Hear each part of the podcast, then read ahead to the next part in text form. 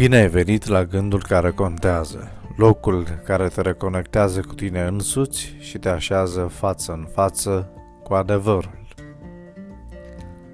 Autocunoașterea este un demers dorit de din ce în ce mai multe persoane la ora actuală. Apelăm la psiholog, la coach personal sau profesional pentru a ne ajuta să formulăm o declarație de misiune – să descoperim acea ipostază care ne definește atât esența cât și sensul.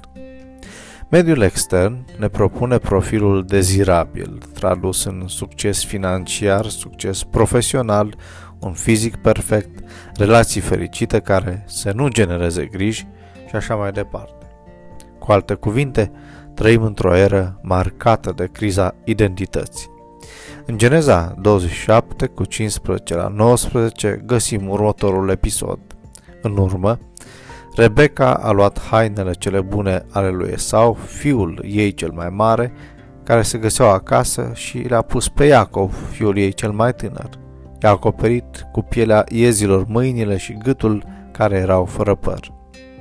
Și-a dat în mâna fiului său Iacov mâncarea gustoasă și pâinea pe care le pregătise.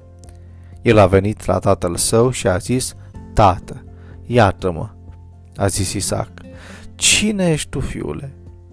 Iacov a răspuns tatălui său, eu sunt Esau, fiul tău cel mai mare, am făcut ce mi-ai spus. Scoală, te rog, te șezi de mănâncă din vânatul meu, pentru ca să mă binecuvânteze sufletul tău. Iacov și-a petrecut o mare parte din viață din copilărie și până târziu în maturitate, neștiind cine este. Și neștiind cine este, a încercat să fie altcineva, și anume fratele său. Esau era cel puternic, primul născut, vânător agil, bărbat al naturii, un alfa male, tipul de rău al miturilor și al legendelor. Și cine până la urmă nu ar vrea să fie ca el?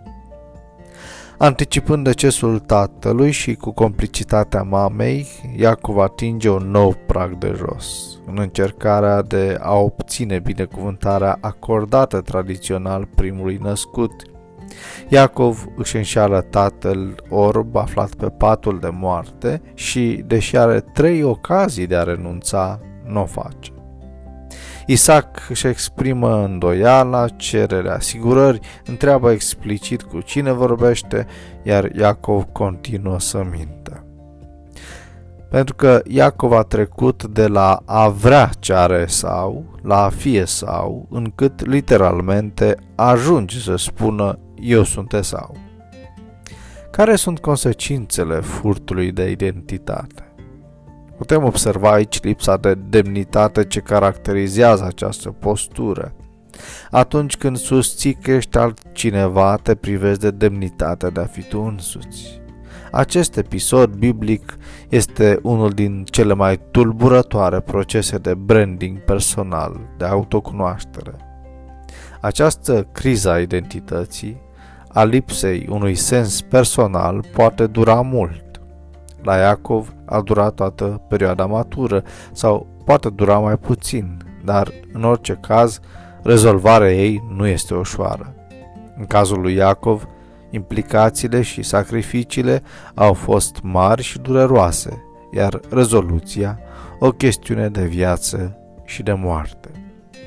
Văd în ziua de astăzi o zi care contează.